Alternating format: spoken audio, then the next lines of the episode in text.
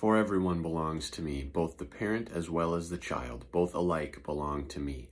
The one who sins is the one who will die. Ezekiel 18:4.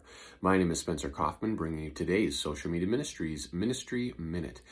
Everyone belongs to God, everyone and everything. So, this is why it is important to, number one, be a good steward of all that you have because it all belongs to God. Check out some sermons on our website about that.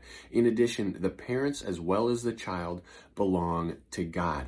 Their sins also belong to Him. So, God is telling people right now that the one who sins is the one who will die. The parents do not pay for the crimes or the sins of their children, nor the children pay for the crimes for their parents. Each one is responsible for their own actions. So, when you sin or when others sin around you or commit crimes or anything like that, you need to take responsibility for your own actions.